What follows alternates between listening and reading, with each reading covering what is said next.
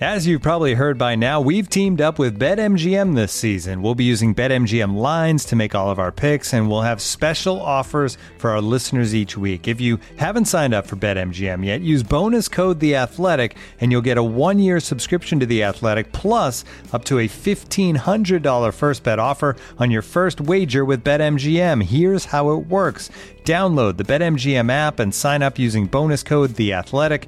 Make your first deposit of at least $10. Place your first bet on any game and claim your voucher for a one year subscription to The Athletic.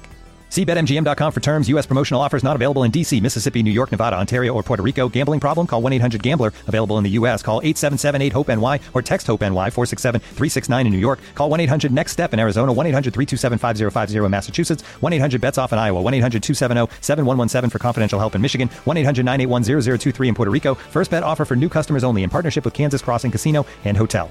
Don't forget, if you haven't signed up for BetMGM yet, use bonus code The Athletic, and you'll get a one-year subscription to The Athletic, plus up to a fifteen hundred dollar first bet offer on your first wager.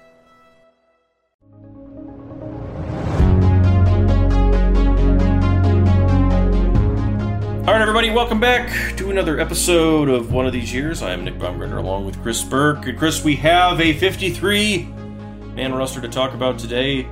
Uh, took the Lions right up until the 4 p.m. deadline, Chris, and I got a feeling we're not done talking about any moving and shaking. Uh, how are we feeling here after the initial initial wave, I suppose?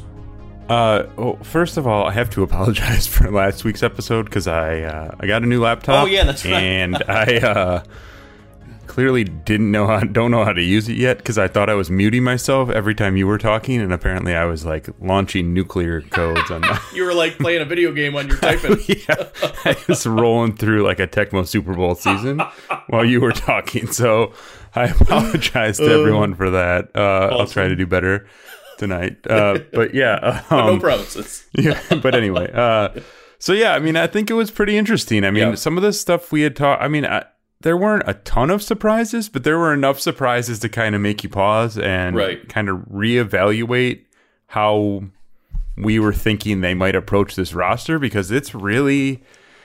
It's really interesting. I mean, Right. we know they're going to keep making moves, but they come out of it. They cut both tight ends. There's no kicker at the moment. They're uh, Traded for a Like, receiver. traded for a receiver and kept six Kept receivers six. for the moment. Uh, and I tweeted out too that their oldest cornerback right now is 25 year old Amani Right. Oruwariye. So they got rid of Corn Elder and Nickell Robey-Coleman. Um, so yeah, I mean it's they're leaning into a lot of their youth and a lot of the guys that they've chosen, and I think uh, it's going to be interesting. Have you watched any Man. uh, Trinity No. Trinity Benson tape? yet? I, no, I saw his I saw his profile and I saw like his uh uh what Dane wrote. I think I saw you tweeted that too. Uh, what Dane wrote about him when he came out Yep. um, a couple years ago. So I mean, like, it's a guy that I think people were high on in the NFL, but you know, Denver's kind of got a slog there of a bunch of dudes that are just kind of like there's nowhere for this guy to go. So maybe he's a you know, it's it's funny. I saw the Eagles release Travis Travis Fulgham, right, today. So like, I mean, maybe you're looking for somebody. Maybe he's something like that. But I mean, yeah, I don't know. Honestly, at the end, surprise. Uh, d- keeping Kennedy almost felt surprising to me too. But um, I don't know. I mean, this was a weird deal in, in a couple different ways. But I feel, almost feel like we kind of thought it would be like this. You know, where it was like there are no sacred cows here. There's like nobody here that you're like, well, you can't get rid of him. You know, you Yeah, couldn't, you right. can't, you can't like, like I think we were all a little surprised by Ty- Tyrell Crosby, I guess, but like at the same time, like not really. I mean, they really haven't said anything that would like Well- lead us to believe that they even like him. So it's like, I think we were surprised because, as we've Well, talked right, about a bunch, there's like no one on that offensive exactly. line. They're going to have to add. I mean, I don't. That's a spot where they, like, even the three guys they kept, like Nelson, Yeah. Stenberg, and Evan Brown. Like, I think they'll keep Stenberg at this point, and maybe you keep Evan Brown, but. I wouldn't be surprised if they flipped over like every backup spot between now and week Yeah. four. You know, it just feels like one of those deals. But yeah, I mean, that one was surprising. The Mike Ford one, I think, was the most surprising one for me, frankly, Mm. just because he played really well in the preseason game, except for the one play where he gave up like a 70 yard pass. Uh, Right. And he's been so good on special teams, and they clearly have put a priority on special teams that I thought that would help him stick, but they went with. You know, they they went with Jacobs, uh, UDFA that they brought in, and Bobby Price, who the previous regime brought in, but they flipped his position. So uh, I I don't know that like Mike Ford is a good guy and he's really good on special teams, but that we saw him at corner.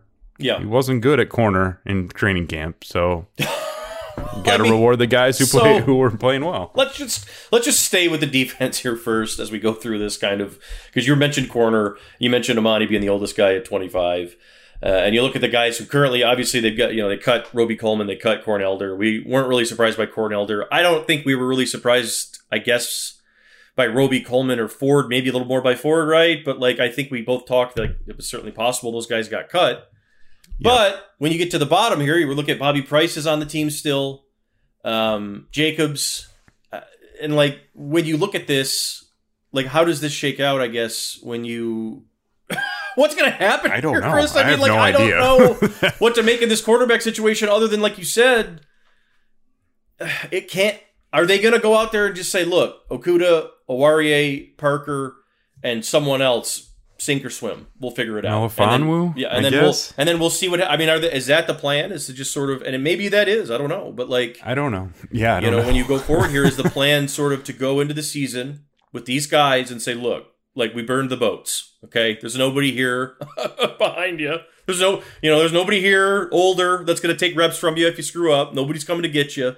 So it's you and nobody else. Is that the plan? Maybe it is. I don't know. Like there's been parts of me over this like last month and a half as we've thought about this, like this clean as you go rebuild. They're not trying to win the division, but they're also not trying to w- lose every game. So it's like you're you're in the middle. you're in the middle here, and like corner is one where you just throw all the names on the board, and you're like, this can't be the roster they go into game one with, right? But maybe it is. I mean, so I would ask you, like, you look at this, and what was your or- original reaction, sort of, when we saw the cuts, and then I don't know thoughts as they go Yeah. forward here at corner. Yeah, it's really interesting. I almost wonder if that's a position because the NFL has all these weird rules, and one of them is that if a veteran, you know, a vested veteran, like if he's not on the roster for week one, like you can sign. You see, a, there's usually a bunch of signings after week one because then teams can get those guys without guaranteeing Mhm. their salaries for the year. And Right. so I wonder if maybe that, like in week two, we're going to see him pick somebody up, or maybe they go on waivers. I, I don't know. I mean, it's really, because you're right. I just don't like at this point. You're starting. We knew they were going to probably start Okudah and Oruwariye Right. outside. AJ Parker, I think, has won the starting job in the slot. I do too. But yeah, you're right. Like if you get in a pinch in week one and you have to use Melifonwu or God forbid Bobby Price, like Bobby Price cannot play in week one from what we've seen. I think he's really good. I think he's going to be one of their gunners Yeah. on special teams. Uh, he's a ridiculous athlete. Uh, you know, he's a guy who's converting from safety to corner, so maybe he ends up playing like kind of a Melifonwu type role in this defense where you see him doing both, but you cannot throw him out Mm-hmm. No. there against the 49ers or the Packers and expect to hang in that game. So I don't know. I mean, again, and Jerry Jacobs too, like he had a good camp and he's Mm-hmm.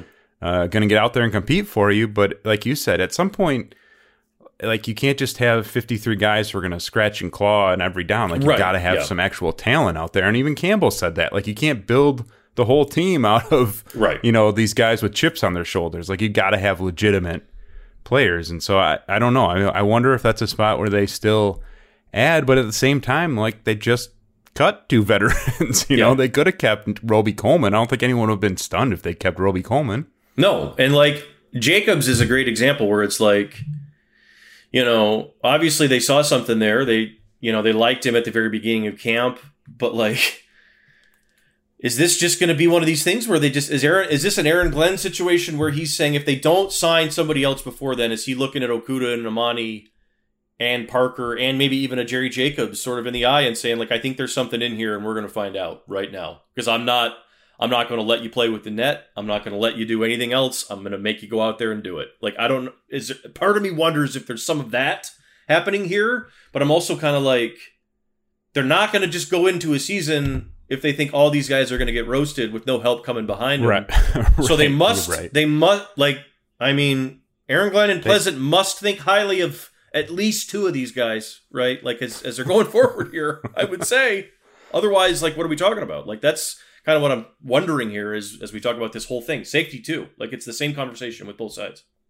and wide receiver and Yeah, right. uh, like there's a lot of spots here where we're going to find out just how good this coaching staff actually is and i think Yeah. uh, like both coordinators obviously but wide receiver i mean tyrell williams has like 195 197 career catches Mm-hmm. The next most recep- receptions on this roster is quintez cephus who had 20 last year Right. Kalif Raymond had, has like 19. St. Brown's obviously never played a game. Uh, Kennedy uh, has like what a couple, maybe one or two, maybe, and Tr- Trinity Benson's never played a regular season game, and those are your six right now. So there's a lot of spots here where you're asking. uh, You're asking guys who have never done this before to step in and play well, and you're asking a coaching staff to really immediately develop these talents. And they they've said this like from day one. And when we talk, like I talked to Campbell uh, pretty s- early after he got hired. We talked to Glenn and Lynn, and they've said this like we know we're going to have to play some of these guys Oh, and yeah. just accelerate the development and you know trial by fire. They'll have to get better just by being out there. And if it works, you set yourself up really well for the future. And if it doesn't work, you're losing like 49 to 7 in week 2. And so it's it's tough. Like this is asking a lot of this staff. And again, they're they're clearly going to make some more moves here, but it, it's a pretty interesting initial 53. It is, and it's like you know, I, I think about it, and and you, you know, you get down to the hair split, and then you're like, okay, well, if it was AJ Parker versus Mike Ford in the final conversation, and you're like, well, if you're just going to look at that in a vacuum and say, well, we know what Mike Ford can give us, and it's not really overwhelming anybody, so let's just take a chance on Parker. Let's, you know, I understand that. Like, I understand that in a lot of areas on the roster. You know, Godwin. Uh, you know, there's a lot of guys. Yeah. Charles Harris um, that you're like, you know, hey, if it's somebody that, if it's th- this guy with kind of a trait that we really like versus, you know, but we don't know yet versus a guy that, you know, we know and it's like, whatever, get rid of the guy that's whatever. But at the same time, like you're saying, like, they're going to be throwing a lot of youth out here and you're going to be really leaning hard on, and I think this is your point, Chris. I think this is, this is the point that makes the most uh, thing to hold on to here is that you're going to be really relying on the staff to provide a lot of the veteran guidance that you would normally get in a locker room from, uh, you know, veterans in the position room. I think. I think that that might be part of what we see here, right? Like you're relying on Aubrey Pleasant to be like part of that shoulder to lean on for all these guys, and I don't know how that works, but like. I think part of it's going to have to be if they roll with all these young guys that the the staff is going to have to take on a larger role, like you said, in terms of how are you going to roll through the punches here? Because there's going to be a lot of them, and you're going to have to you're going to have to gut it out. If this is the 53 or anything close to it, that you go in, and obviously it's going to change, but like in a lot of these areas, it can't change that much. I mean, this that- is this is pretty much the core, right? I mean, I would assume. And that's one of the really interesting things about how they've set up the staff because I think you're right. I mean, I think that these guys are playing like two roles here. You know, Yeah, like They're- veteran teammate They're the almost, coach, you know? but Yeah. you're yeah, you are the veteran. Like you're the leader of that position group, and Mm-hmm. it's really like you're gonna need. We've seen Okudah kind of develop. You're gonna need like Derek Barnes. I think can step into a leadership role. Like you need those guys obviously to come up and do it, but if things start to derail a little bit, yeah, it's got to be Aubrey Pleasant's got to get in there and settle everyone down, Yeah. and and uh, Antwaan Randle El's got to get the receivers feeling confident. Like I think that is really, it's a really unique, really interesting setup for this staff. Um, that, because I think you're right. I think they do have to kind of juggle both roles here, and uh, maybe it works. Maybe they're really onto something here. Well, and- I mean, look at if, if know? we're talking about corners, right? Not to cut you off, but I mean, we're talking about corners, and we're talking about Aubrey Pleasant and Aaron Glenn on the staff. And if Yeah. Aubrey Pleasant and Aaron Glenn went to Dan Campbell and said, "Give me those six guys, I'll make it work," he's probably like, "Okay, done." like, you know what I mean? Right. Like, Yeah. it probably wasn't a hard conversation because I think that's the relationship, right, that the staff kind of has. Sorry, go ahead, continue there. No, no, no. I, I think you're right, and uh, I think I was done with Oh, my point worries. anyway. I- yeah, I mean, I, I definitely think you're right. I think that that probably I, those the conversations had to be interesting. But the other part of this that we talked about is that like once you get past the projected starters and a handful of the other guys on the two deep, Uh-huh. there wasn't a there's like if you were to pick out whoever you think is the 30th most talented guy currently on the roster and you look at the first guy they cut that's it's not the type of gap that you'd be talking about on a contending team like close. it's Yeah. it's kind of splitting hairs like uh you know Crosby versus Matt Nelson Right? I mean What are we talking right, about? it's not a big gap. No. Bruce Hector against Kevin Strong, and like even further down the list, Oh, you yeah. know, some of those like, uh, I don't know, some of those wide receivers, even like Javon McKinley, to me is not way off what they No. would have gotten. You know, uh, No. Tom Kennedy. Uh, so they're different guys, obviously, different players, but I mean, I just think that that can make for uh, I'm sure it can make for some difficult conversations and some of these surprises that we see pop up because you know there just isn't uh, like there aren't 53 guys necessarily who separated themselves. There's not, and I think that that's the ultimate takeaway that we we tried to explain a thousand times, right? Where it was like it was hard to explain it, but it was like after a handful of dudes, like the conversation you're having between players is like, well, like I, I don't know what to compare it to, but it's like there was just so many across the roster that it was just going to come down to personal preference in some cases, and then also like we've talked about so many times, like you know, are you a guy that the franchise can still, you know, is is already invested in, whether this, you know, this organ or this uh, regime invested that money or not?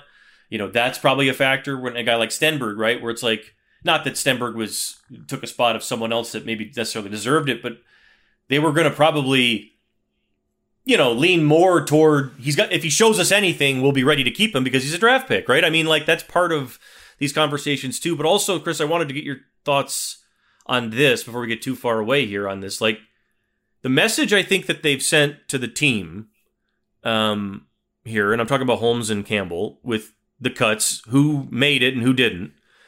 All the 53 on here, every guy, including the punter and the long snapper, had a good camp. Every single guy I think that's on this list, for the most part, I don't know if there's anybody on here that we would say, boy, he had a bad camp, he shouldn't be on the list we don't always see that. And I think that for, and of course, Trinity Benson, we can't really say that about, but for the stage that they're at right now and, and everything they're asking of these guys to kind of buy in, like, I don't think that's irrelevant. I don't think we're probably going to ever talk about that enough, but I do think that that's something that should be noted here. Like, Perriman didn't do anything in camp, cut. Both kickers sucked, cut.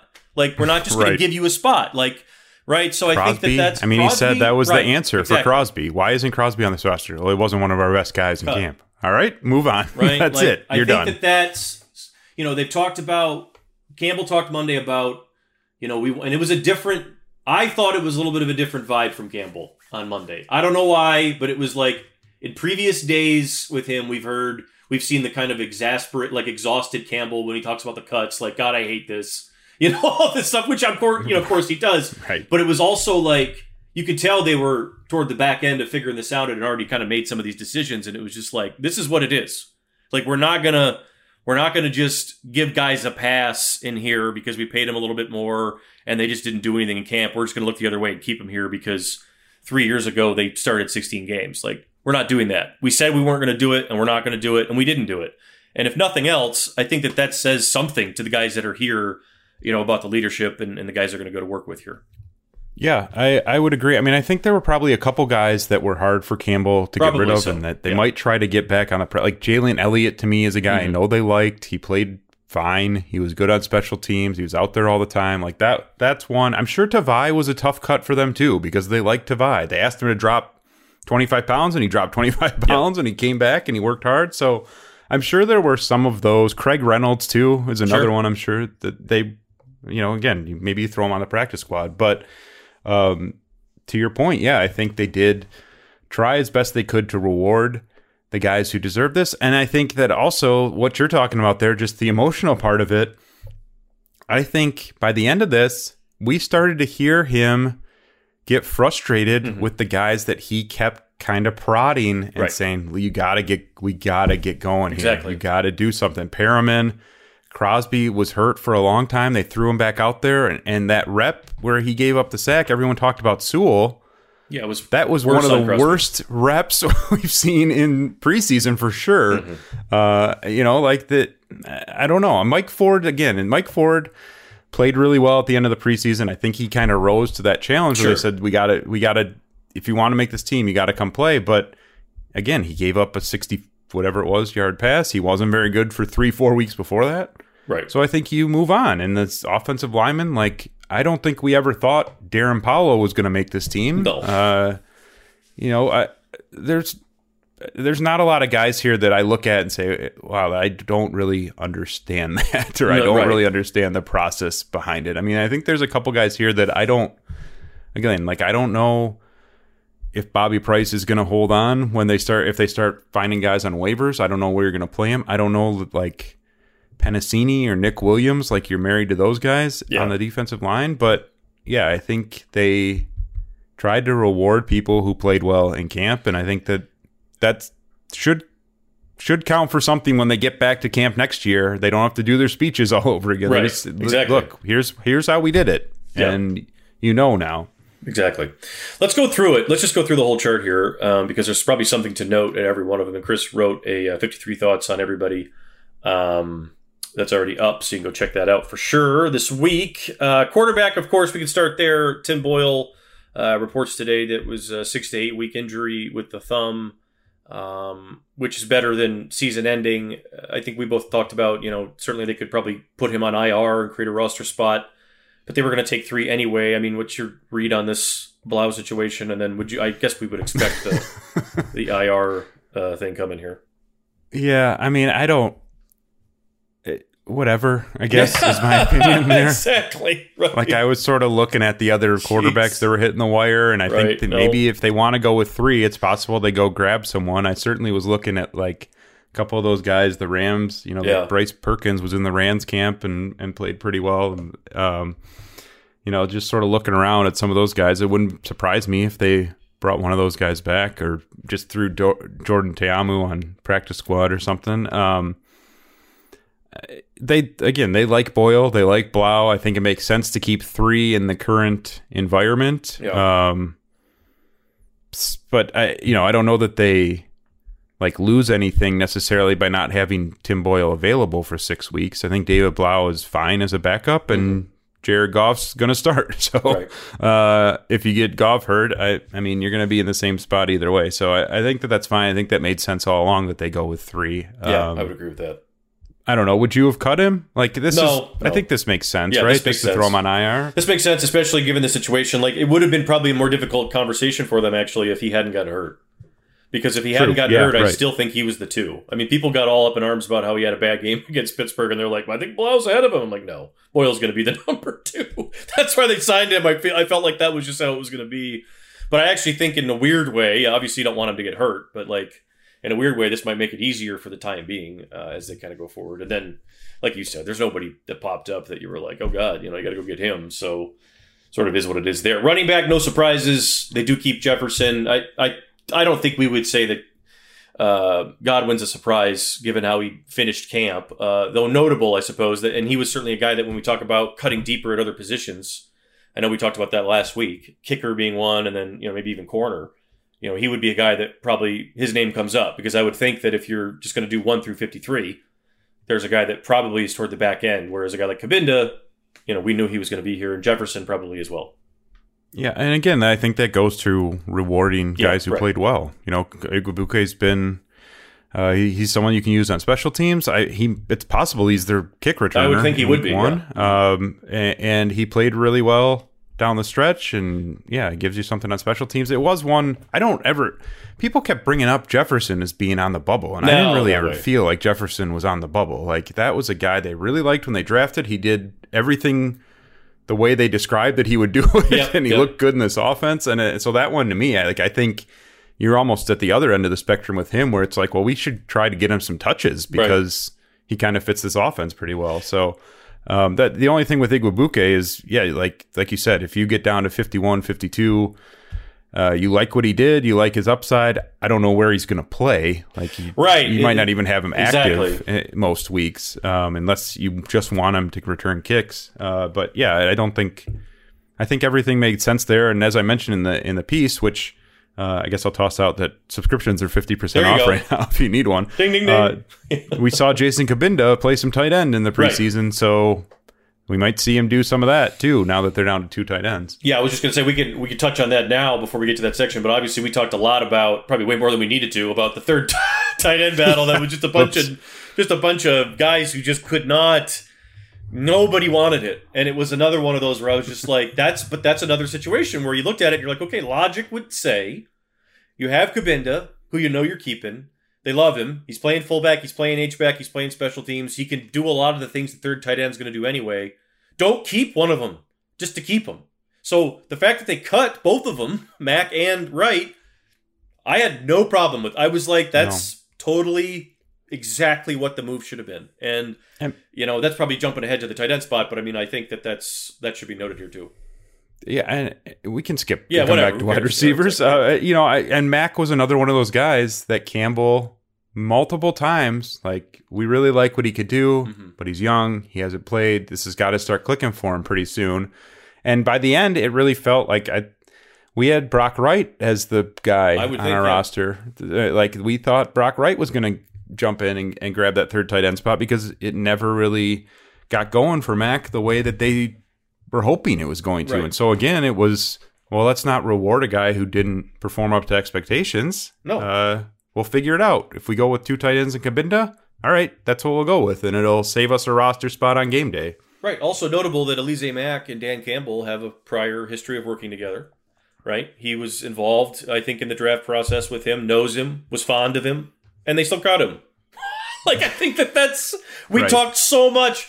People focused so much on when these guys got here because of the Patriots stuff with Patricia. They just brought every single guy that got released from the franchise over here, and it didn't matter how you performed; you were on the team, and you just got he, these guys got inundated, Campbell and the staff, really, with like, are you just going to bring guys in here that you know and you're just going to give them jobs? And he's like, well, I mean, we're going to bring guys in here that we know, but we're not just going to give them jobs. And I think here we are uh, on almost September 1st, and that has held up, which, hey, like, that's not nothing. I mean, I know I'm probably beating a dead horse with that, but that's, I think that's uh, somewhat relevant. Okay, on to receivers. Uh, I, I mean, I think we all agree here that St. Brown, Kalif Raymond, Tyrell Williams and probably Cephus were safe. And after that, it was kind of a toss up. I am a little surprised they kept Kennedy. I know we touched on that earlier. Are you surprised they kept Kennedy?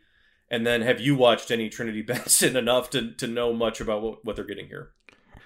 Uh, I have watched a little Trinity Benson, uh, including back his college tape, and I, I mentioned in the uh, in the fifty three thoughts, like I think he's a guy. Like when I'm thinking back to some of the stuff they did with St. Brown in camp, where they were using him on jet sweeps and Mm-hmm. they were motioning him through and then screening to him, like. Now you have a guy with four four speed you could give Sure. some of those touches to, and so I think maybe he comes into play there. Maybe you put him outside. Maybe you know they cut Perriman, and maybe they said, well, we still need someone who can get vertical outside, and so Right. maybe he fills that role and just gives you like 15, 20 snaps a game where you know you give him a couple throws on the perimeter and you toss it deep once or twice and hope he can you know bust one here and there. Um, but again, that's a guy who hasn't played a regular season game in the NFL. He has no catches. He's you know he was like off the really kind of out of the picture in Denver and then played his way in. So you're, it's sort of the same conversation. You're now rewarding guys who played well in the camp and weren't even in your camp. Like this is you're going out and finding guys who played well. And so uh, yeah, I mean, I, I, I don't know. I mean, it. I think in a way, like if things go well, there's a chance that this receiver group could be really underrated and put up some decent numbers. But on paper, Hmm. I mean, I think we can say this is is this the this might be the worst receiver group in football on paper. Oh, so absolutely they is. Yes. have to outperform where the expectations are right now. I mean, there was like dozens of receivers' names that came up across the ticker today that I was like, yep, he could help them. He could help them. He Right, could and sign they him. still might grab some of those I mean, yeah. dozens. I mean, not, there was like a hand, there was only a handful of guys that I was like, he won't help. He wouldn't help them. And most of the guys, I was like, yeah, he could probably get some reps. You know, if he came in here. So this is one where I look at receiver and I'm just kind of like, guys, I I don't know if this is going to be the six. I you No, know I don't when- think it I is. don't think so. I don't think this is going to be the six when the when the uh, when the season starts. Um, I don't know if they'll bring someone else in here, or whatever, but like I don't know. I don't know how the configuration's all going to work, but this this feels like a tough uh tough one for me to see. I mean, given all the things that are now out there too. I mean, we talk about places where things might change. I would think that this we've arrived at one here that you know there, we could see some movement or some change here uh, in the coming days or week. I would think. I mean, I think the f- top four are pretty set. Like you Sure. mentioned, Williams, St. Brown, Raymond, and and Cephus. Right. Um, I like. I don't know that you're going to go find someone necessarily to bump those guys out, but uh, certainly I wouldn't feel terrifically comfortable if I was Tom Kennedy, and even you know, like I assume they have a role that they want Trinity Benson to play here, but people kind of freaked out when they saw that they traded a a fifth and a seventh for Benson and then a future sixth, but that's not Yeah. Right. a lot. And No. we've seen the Rams do this a ton where they value, you know, getting something that they know for a draft pick. Like, are you going to get a better player or more guy with more upside in round five or round seven? I don't, maybe round five. Um, and so you, you trade away, you know, a couple picks that you're probably going to get back for with comp picks and, and go get someone who played pretty well and looks like he could help you. So I don't think that the price tag really hurts that much. And it, uh, that's one of the things I like about how the Rams operate and that I liked about Brad Holmes coming in is that he wasn't going to treat draft picks like Right. You can't touchable Yeah. gold and currency. and uh, I think we saw some of that with the previous regime. Well, I think also the receiver position again. It's another example uh, that they've talked about. You know, their thoughts on how they kind of view the position and how you can manage that roster is, and it really is smart. I mean, Chris and I both follow the draft pretty intent, pretty close, um, and have for quite a while, and we've seen how college football works with so many more receivers, uh, even at the college level, coming in as freshmen that are more and more ready uh, for the game today, and keeping yourself young and cheap at receiver for the most part is not the worst idea. And you know, I I think this is what they're going to do. I think they're always going to be sort of. I think the receiver group is always going to be kind of in flux. I think it'll be you got one or two guys in there that are maybe if they would hope can be pillars, but I think they're always going to try to keep that thing moving until they can find maybe you know whatever steal. But I think to the point earlier about a lot of all these other spots, you're not going to just settle on a guy and stay there and just pay him because he's here. And you know we don't have to give him a new locker code or whatever. Like, but I think in some of those, Yeah, right. that's how they look at the position. I and honestly, with with the way that we talk about receiver um, every year, and we have a very difficult time. Everyone does with like tabbing that market, and it's like, what is this guy going to cost? What's that guy going to? No idea. Keeping yourself at the other other end of that pool is probably not the worst thing in the world because it keeps you out of a lot of weird situations. So you know, I mean, that's the clearly the direction they're going at receiver. I mean, I wouldn't expect them to be investing heavily, other than maybe what they did this past year with St. Brown. I could see them doing that again going forward. But that's something that I've thought about even as we get into next draft prep. Is I don't know if we'll see Holmes jump on a receiver super early or spend a lot of money on one. It just doesn't seem like something they would do. But I guess we'll have to wait and see. And some of that might depend on how this little experiment Yeah, goes this year. absolutely. You know, if they get through this year and a lot of things are working and they they're sitting there at receiver like with you know Tyrell Williams leading them with like 31 catches, they might spend up a little bit, Right. but uh, I, and again, this goes back, as I said at the start, this goes back to kind of the coaching staff discussion for me because I think Anthony Lynn's going to have to call some really, really good games here. And Yes. I talked about, you know, some of the ways they've used St. Brown and some of the ways they'll use Raymond and now Benson. Like those, St. Brown, I think, can run routes and get open. Raymond can run routes and get open. But a lot of the stuff they do in this offense, both because of the receiver and because of the quarterback they have, is going to have to be predetermined. They're going to have to figure out where they have an advantage before the snap and run a play that takes takes them to where they need to be Yeah. because they're not going to have a lot of plays where you know these guys are going out there and just schooling No. cornerbacks and Goff's getting to his third read and all this stuff. It's just not going to work like that. That's so, that's 17 play drive stuff. Uh, I got to tell you, folks, I don't think that was just preseason. Like that's how that's how this is going to have to go. I think. Yeah. I mean, unless we see like you know the way that changes is if you know Swift they find ways to turn Swift into a game breaker, right? Like that's one way that or Hockenson, you know, develops into a guy that is just an X factor, right? Like those are ways that that changes. But as we look at it right now, it has to be a grind out offense. Like Chris, I mean, it has to be. There's no other option.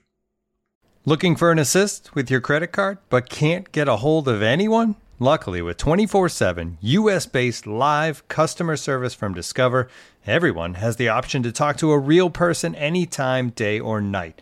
Yep, you heard that right. You can talk to a real human in customer service at any time. Sounds like a real game changer if you ask us. Make the right call and get the service you deserve with Discover. Limitations apply. See terms at discover.com/slash credit card. Offensive line as we move forward here. We already touched on tight ends.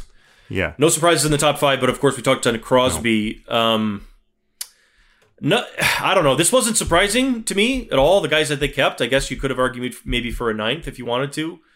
Um, but also when you look at that, you're kind of like, you probably need to monitor the wire here and maybe get some more stable help behind your fifth guy because now suddenly you went from a guy at least we knew Tyrell Crosby had played before to we don't know what this is going to be if someone gets hurt. So this is hard because I don't know what they're going to find on the wire here. I mean, like that's kind of what I'm. I don't know. The Crosby thing is the one that I'm still scratching my head about. It.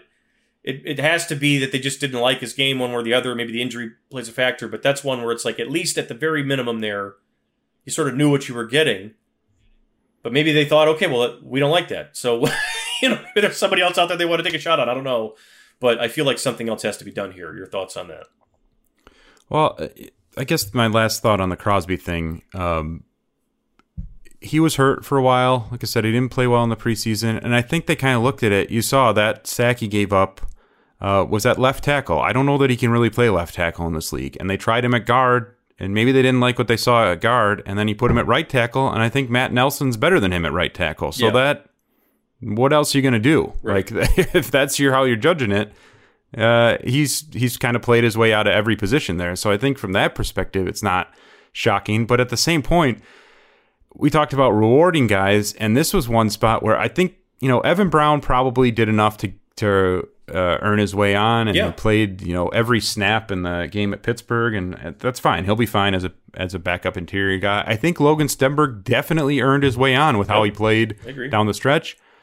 I don't know that Matt Nelson really earned his way on. Like I didn't think he was that good at any point, and that so to as you were saying, this is I think there's probably room to add multiple guys here if they want to go do that because even to get through the season, you're going to need some help here. Like it doesn't it's not Yeah. not from a competitiveness standpoint, like just to survive the year. Right. You're probably going to need some extra bodies in there that can play and I don't know how many of them they have right now. Well, you don't have another tackle. Like, like that's Right. the. I mean, you, and that's the hardest. That's the hardest spot to add. You know, at this point in terms of what's out there. But I mean, I don't know. That's you know, you're you're hoping obviously guys stay healthy, but we all know that that's just not not likely. So I yeah, I would expect. Uh, they probably already have had some heavy uh, looks at that one, but it'll be also interesting to see who goes back on the squad too on that one. So, um, defensively, flip it over back. We already talked about the back end. Um, we meant you mentioned Hand earlier, uh, and I'm sorry, I mentioned Boyle earlier as a guy who could go to IR. Hand, I think we see him in a similar situation. Penisini and Kevin Strong. Um, Penisini is surprising to me. He's maybe another one that I would say is a little bit of surprise. He was hurt in camp.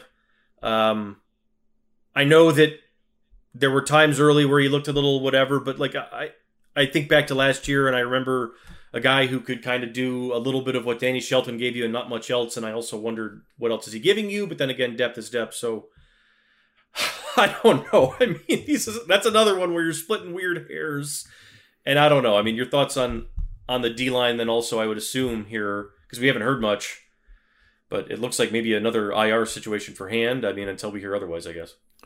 Right. Yeah. I mean, uh, we don't really see them this week. Um, Thursday, I guess we talked to him. Yeah. yeah, we talked to Han- uh, to uh, not to Hand. We talked to Holmes and Campbell, but we won't see practice again until next week now. And so I don't know. I mean, last week Dan Campbell said it was going to be a while on Hand, and they were kind of crossing their fingers for the start of the year. So um, yeah, maybe you put him on IR, and that gives you a spot. Penisini to me probably got to be in that bottom handful of guys if you need to free up a spot for something else. Um, because I'm with you. I mean, I think you know he can get in there and he can hold the point of attack against the run. I think he did look when he got out there a little bit. He got he did look um, again, like we saw a little bit last year, but it showed some quickness and some ability to at least move laterally, which works in this defense. So maybe they like him. And if you're talking about not wanting to pull the plug too early on draft picks with a little bit of upside, uh, he certainly would fall in that conversation. But that's uh, that's a spot where it could end up a little bloated. Like if Da'Shawn Hand can play early in the yeah. year, and Michael Brockers is going to be okay to play a bunch, and Onwuzurike stays healthy, like I don't know how many guys you don't yeah, need. Now you got to trim yeah. seven defensive tackles or whatever number that seven they settled on. So, um, you know that's that's certainly a spot where they could cut back a bit. I think. I mean, do you think? This is a good unit, like as we talk about this team well, not yeah. being not being all that good on paper, but it's like better today than it was yeah. a year ago at this time by a lot. I think that we have to say that, right? Like I don't know if we can say that it's a good unit, but it's certainly more talented today than it was a year ago um, by like leaps and bounds. I mean, you just talked about Levi and McNeill are in the same conversation, and that you know Onwuzurike and McNeill are two guys that have the ability to push the pocket from the interior and also help against the run. They had nobody on the team last year that could do that. You know, maybe Hand when he was healthy, but like he was really not healthy. So I mean, Brockers has been hurt, but he's still Michael Brockers. I mean, I think that you know what he can give you if he's even remotely healthy is better than most of what we saw last season uh, in here. So I actually think that. And then you go all the way down, and we, we talked a ton about Kevin Strong, and I know Bruce Hector didn't make the team, but you know I wouldn't be shocked to see him back on the practice squad. Um, you know, Strong's another one of these examples of a guy that's like he did everything they wanted him to do. You know, what else yep. you got to do to make this team, right? Like, okay, he made the team, and he, you know, he helped him. He can play in a couple different spots. Maybe he's a guy who can help him, you know, while hands out. So I think that it's um, in we talked about you know little wins like running back is better today than it was. Offensive line, at least the starting five, looks like it's in moving in a better direction.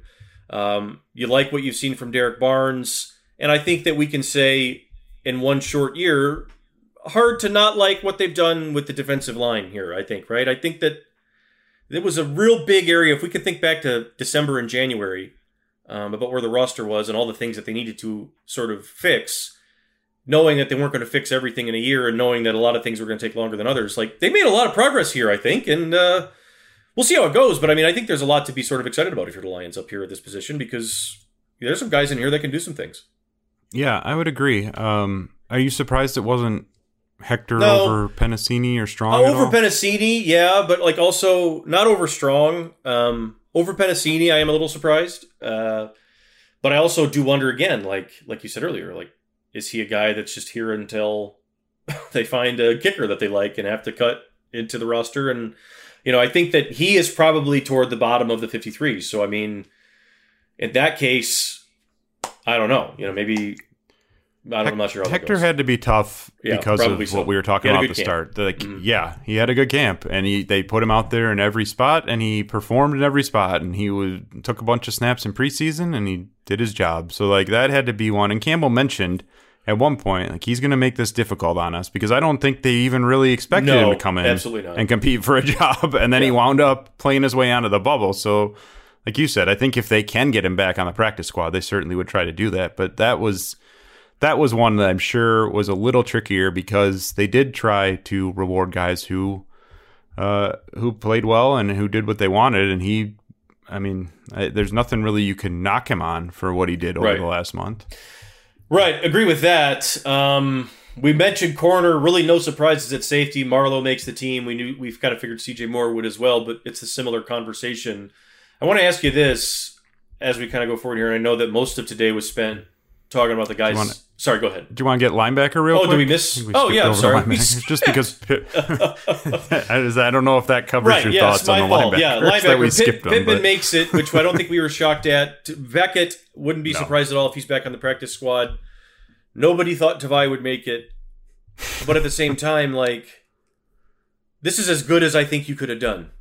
Uh, frankly, uh, with what they what they had in camp. Uh, but I also don't know. Like, I'm having a hard time. The hardest thing I have with this one is how much is Derrick Barnes going to play? How many reps are you getting him? Right? Like how many? Because it's been weird or interesting to see in camp how much work he had with the threes. You know, like, and I know that a lot of that was because they wanted to see more from Tavai and all this. But like, I am now interested to see as we go forward here. Is he going to play a ton?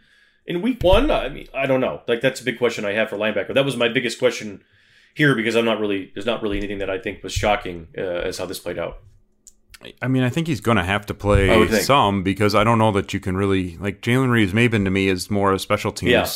guy at this point, and Pittman. I think uh, like Pittman, I think you could throw out there and get a few snaps from, but he certainly is not giving you what Derrick Barnes gives you. So this is another spot to me. I mean, I mentioned. Uh, looked like Micah. I was just trying to check. Micah Kiser was on the outs in uh, L.A., so he got cut yeah. by the Rams. Like that's a guy who tested really well. You know, it was part of the Brad Holmes scouting experience. Uh, right. Made that pick. He's played pretty well in a starting role. Like I think that this is a spot where you could at least go get one more guy who could help you week one if you needed to, and maybe take quite a bit of snaps because again, like uh, Barnes is here for the long term. Maybe you turn Pittman into something, yeah. but this isn't. This position is as unsettled going forward as as just about any on the the roster because you know Anzalone has never played more than fifty percent of his team snaps in a season, and they're gonna like never pull him off the field. right. So how long is that gonna last? You know, and. uh but I think I, I that know. again, like so much of this this year is exactly exactly that. It's the well, we'll find out we're going to just take the bet and take the right. ride and yeah. see. And I think that that's so much of what they're doing kind of across the board. And like you mentioned, Pittman, and another example of a guy who comes in here undrafted, outperforms a second round draft pick, takes his job. Easy. Like, no politics, nothing else, done. He's out. Tavai's out, Pittman's in. Like, that's how this is going to go moving forward. And some of those, were like, that's an easy one because, like, Tavai at this point, I'm not sure how you could have justified it, but like, little thing notable to me that they kind of singled out Tavante Beckett too. But these are little things I think when I look at you're asking guys on this roster to buy into a program a little bit, right? Like you're asking them to sort of pull together and make this less about individual stuff and more about team stuff, which is hard to do in football sometimes. So you've got to be honest with guys. And um, my biggest takeaway on all this stuff, and uh, Pittman reminds it to me again, it's like they went through it and it was an honest evaluation, if nothing else. I think that's that's the best thing I could say about it is that there was nothing here that we could sit here and say like, boy, that guy had a terrible camp, and there's no reason why he's on this roster right now. And eh, when we say that, everyone in the locker room says it. Like I think those are things that people don't think about a lot, and these little things sometimes can add up. Yeah, I I mean I think that Pittman's one of those that like I don't want to keep talking about the last regime, but it's just one of those where like you give him a little credit for finding Anthony Pittman at, at coming out of Wayne State mm-hmm. and seeing some upside in this guy. But they also played him a lot, like pretty much exclusively on the edge of that Matt Patricia defense, and he just got clobbered over and over and over again to the point there it was kind of surprising he was still here, even yeah. still on the roster as Brad Holmes and Dan Campbell right. got here. And then they get in, and you this new staff says, "Well, what about what if we try him inside and you move him inside and now he suddenly looks like a football player? A depth guy. Like he looks like someone you could put out there and he's a solid tackler. He seemed like he was starting to read plays at the end of preseason. Yeah. Uh, and so the just there's been a bunch of these little examples, Igwebuike, um, you know, of where they kind of tweaked some stuff that was here and made it better, tweak some of these little things and and and seen something in these guys that maybe you take them from well this is just, Pittman's just a body in camp to well, now he belonged on the 53 I think. So and uh, he's going to run through a plate glass window yeah, right, for you. 100% and so will Jerry Jacobs and so will Bobby Price and so will all of these guys. And I think that that is really sort of the thing I think that as we sort of look at this Chris again from like the the top going back in like talking so much this year about you got to make sure all the guys are still in the basket here. You know, when September ends and October ends, and everybody's still like on board for the mission, and it's like that is such an important thing as they go through this. And frankly, I think it's it's worth noting that there hasn't been a ton of like what we would call my god that was a really hard decision but there's been some and i think that for the most part here um there's been some hiccups here and there but like they've been honest all the way to this point and they've been straightforward with everything that they said they were going to do and i think that that's something i think that's something to at least applaud to a degree it's not anything to celebrate or hang a banner about but i mean like a lot of times these regimes start and you get six months in and you're like, the hell's going on here? like it's a completely different scenario or they're doing something that you're like, I don't understand this. The logic theme Yeah. has continued to hold up across the board and everything they've done. Everything they've done to, to this point right now as we sit and talk has been pretty logical. I haven't had a hard time sort of understanding it. And I, I wanted to sort of get your thoughts as we kind of wrap up camp here on if you're in the same sort of boat I am in that uh, we don't get surprised by these guys an awful lot. We do, but we don't get like blown away or shocked or like, well, didn't see that coming because a lot of the stuff that we're seeing from them makes just a lot of football sense. And I think that that's positive at this point. I will say I was a little surprised they cut both kickers. I will give Okay, them that well, one. you know, they caught me off guard with that one. But it wasn't Um, impossible and you knew it wasn't impossible, right? Yeah, right. yeah, and again, Fair like if you're rewarding who had a good camp, It's not them. Mm. Yeah, right. they weren't good. No. Like Bullock was fine. I think he probably would have made. Yeah, he was like marginal. for you. Yeah, like But, not like, enough for what we you were. were- Yeah, no way. We were out there a lot of days, and they would have kicks that were like just crawling over Horrible. the Yeah, crossbar, and you're like, "How? What yard line are they on?" And it was like the 32. You're like, "What is?" When we've got going three beat writers on ladders squinting out to see if that was a 34 yard kick that he missed by eight no. yards or a 37 yard kick, like that's how it went. Every single beat writer in camp looked up Jack Fox's place kicking uh, notes. So I assume they'll bring in a kicker. yeah. That one surprised me a tiny bit, but yeah, I mean, I I think you're right. I think this has been pretty consistent all the way through. Mm-hmm. Um, and and even and even the stuff that I have pointed out, you know, on here or in this post as being kind of surprising me is stuff where they didn't get caught off guard. Like the offensive line thing is I'm like Anthony Lynn when we talked to him in was that like early April. It's like, well, we got to find some more offensive line depth, and he's pretty much said the same thing every time he's talked since then. Yeah. Campbell's brought it up, and so now you're going to go into this waiver wire and say, well, all right, can we bring in a couple guys that can help us?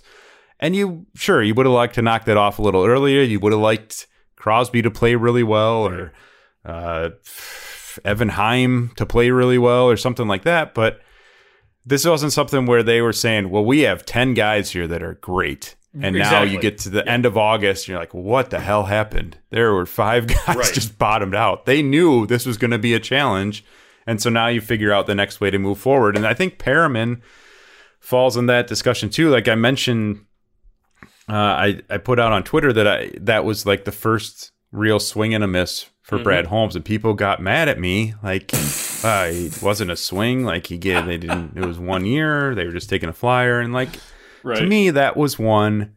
well, yeah, It was it was short term. It wasn't a ton of money, but they guaranteed almost all of it, two million bucks to be a starter. They never found Yes. someone else who was going to come in and push him really for that starting job.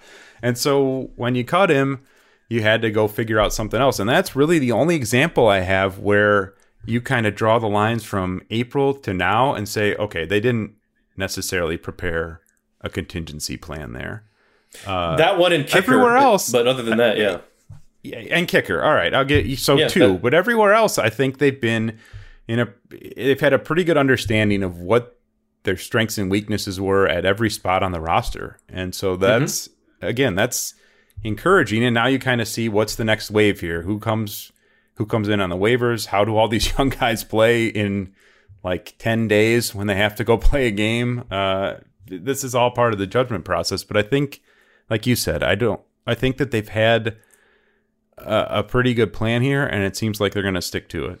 sticking to it. And I think that this is the year that you can do that, you know, and I think that they understand, you know, and that's the fascinating thing as they walk forward here. And like, as we, we talk about, like I was, you know, we can ask about, you know, who do you think they can pick up or what areas, but I mean, like every single thing remains the same. Like any addition they bring in here can't, can't infringe on the development of a younger guy who's going to be here right? Like all the things, all those things we've talked about all year have to be brought into account with every single situation. I mean, obviously, you can go out you, you, if you're looking for a swing tackle, that is what it is. But you know, I mean, if we're talking, you know, if you're trying to find another receiver that's going to take reps from St. Brown, I don't want that. I'd rather have St. Brown. Like if you're going to take, an, if Yeah, you're looking for for, another linebacker that's going to take something from. Or, or a corner that's even in the same like if it's something that you want Melifonwu to do, no, leave it alone. Let him do it. Like let's see what some of these guys can do to a degree. And maybe, like I said at the beginning, maybe this is a little bit of Campbell and Holmes being like, okay, man, like our staff likes these guys for the most part. Obviously, we know there's still going to be some tweaks, but for the most part, this is the core. And maybe there is a little bit of like, let's take the net out and let's really put our faith into them and show them and leave no doubt that we trust them completely and see what happens here. Because what do we really have to lose? Like if they get smoked in the first couple games, what's really going to change here? You know, you know what I mean? Like uh, Right. nothing. So in that sense, I understand some of that too, and I am curious to see sort of how that goes because I do think if this is how they're going to go forward here, if they don't go back over the next couple weeks and just like go over all these spots we've talked about and just bring in veterans as like stopgaps, if they let some of these guys go without a net, like some of them are going to surprise them, and they're going to find some players in here. They'll be uh, regretting some of them too, but like some of them are going to surprise them, and they're going to find some guys. You know, like that's that's how you do it. That's how you find guys in the NFL. You got to let them go out there and do it. And so I do think we're going to see some of that. I do think you're going to see some guys kind of walk on the plank that first game, being like, "Let's see it, Jerry Jacobs. You're the two deep now, man. Let's see what you got." And I don't know. Like we're going to see how it goes. I think that's the situation. It's it's a w- weird deal in the NFL, but uh, it's going to be a weird year. I don't know how else to say. Yeah. I mean, the la- just to build on that, the last thing I'll say is I think that this sort of goes to the point that they've been making all along, which is just we want to compete, we want to Yeah. get out there, we're going to play hard, but we know what we're facing here. Yes. and so, like you said, like if Nickell Robey-Coleman is not playing as well as AJ Parker, and to keep him on the roster, you're going to have to cut Jerry Jacobs. No. That doesn't make a whole lot of sense. Like, I don't. Why do that? Why keep a guy, a veteran, who's going to be here for one year, and who frankly isn't even playing that well, Right. when you can keep one of these young guys around and just see what they've got? And I think that that you could carry that as far back as like the Kenny Golladay discussion. Yes. Like, what are you going to get from him for? $18 million for two years when you're not very good. Like, let's get someone else in here and see what we can do. And see so if you can get a better think- team. Right. Exactly. Right. And so I think that that has held throughout. And like you said, I think that that's going to be key. And anyone else they bring in here has to um, not take away reps from those young guys, but also understand what's happening here. You don't want to bring someone in here that's not going to not going to get this. Thousand percent. Like they need to know what is happening here. And I I think we've seen a pretty good judge of judgment of character from the front office so far too. So That's the best Um, point to make because, and I'll leave my last thought at this. Campbell said the other day when somebody was asking him about Tom Kennedy and Perriman, like, I trust Tom Kennedy. Like, and he looked at whoever was asking, he's like, Do you trust, you know, like, does that make sense? And they're like, Yes, that makes sense. When they say that, I think it's like, I trust Tom Kennedy as a football player, but also, like, the thing you just said, like, there cannot be one guy in the 53 that's not like all about what's going on here. Like everybody has to be about exactly where they're going and what they're doing and what they're trying to do. Nobody can be looking at it with like that sideways, like, well, this is stupid, but at least they're paying me. Like you can't have that. Like, I mean, it just can't happen. So every guy on the team right now, on the 53 that you go with, has to be somebody that's taken ownership a little bit of this, of this rebuild. You, that's how it has to go. So yeah, I agree with everything you said, but I think that's the most important thing to note as they go forward here. You cannot bring people in here that are going to hijack your process or get in the way of it. And um, sometimes that's not even something that you can blame the guy on. Sometimes the guy, that person might be in a different situation for themselves, but like, hey, if it doesn't fit, it doesn't fit. It's got to be about, you know, we've got things to do here, and if you fit in that, great. If not, we got to go on. And so far, that's what they've stuck to. And really, I think if you're a fan or an observer, that's all you can ask for is you know, you're nine months in and they haven't pulled any ser- serious curveballs on you to a point where you're like, well, that's not what you said you were going to do. And I don't know, Chris. I mean, we look back, and obviously we don't want to keep looking back too much, but I mean, it didn't take that long before we had questions about the last regime. We're about to start week one, and I mean, I feel like the list is shorter as we're about to start week one. I mean, I'm just maybe I'm maybe that's recency bias, but I mean that's what it feels like to me. Yeah, and people would point out to us that when the previous regime came in, you know, it, I guess you probably don't, weren't, Yeah. weren't guilty of this because you weren't here yet. but you know, like there's oh, there's always an effort when there's a regime change to kind of at least from the media side to kind of understand what, course. what they're trying to accomplish. Yeah. And so there was some of that for sure at the start of the Matt Patricia era of well, this is what he did Wants in New. England, this Yeah. is what he wants to do here, and and I think that you know that's just sort of how we operate in the media. But at some point, yeah, you were like, well, this doesn't look this No, yeah. is kind of clunky, and this doesn't seem like it's taken taken on very well, and so uh, There's no yeah, I mean, just I- trust me's going on here. Like just trust me, he's a good player. No, no, no. Have we seen it? No, just trust me. No, none of that. We we either see it or And we we've- don't. Yeah.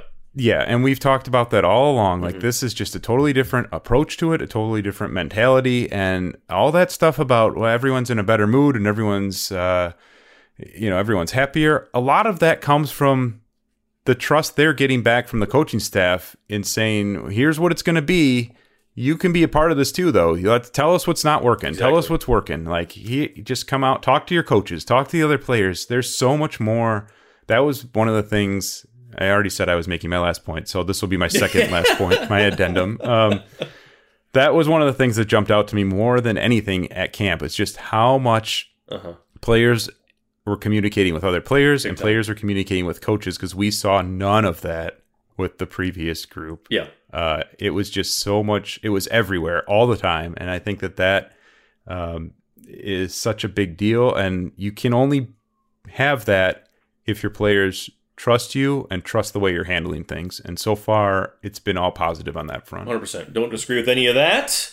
And I think that's a good place to wrap it up here, as um, we'll have one more preseason podcast right next week, I guess, because they're not playing. I'm all my schedules are messed up here because of college and everything. But um, yeah, so we'll get one more next week, and then uh, my God, away we go. There, there won't be a ton, I guess, in terms of day to day. Is like you, like Chris said earlier, we don't have anything with these guys until Thursday. Um, so we'll sort of see, I guess. Anything else coming up that I'm missing here that's uh, that people should be anticipating before? Uh, I don't think so. I think we're pretty much. I don't think so. I mean, we're working on some cool stuff. Uh, yeah. hopefully, we can get turned around before the season. But yeah, otherwise, uh, you can go enjoy the big house on Saturday. and be There you go. Uh, press box, and Yep. I'll wait for I'll wait for the week after. Sounds good. Well, uh, we will talk to you guys next week, I'm sure, on Tuesdays, of course, because as you know, and we always stick to our word on our schedule, our scheduling schedule. what, what time is it? It- Is it's still Tuesday at 7:38 on the in the East as we're wrapping up here. But Tuesdays, as we go forward here for the rest of the year, we promise.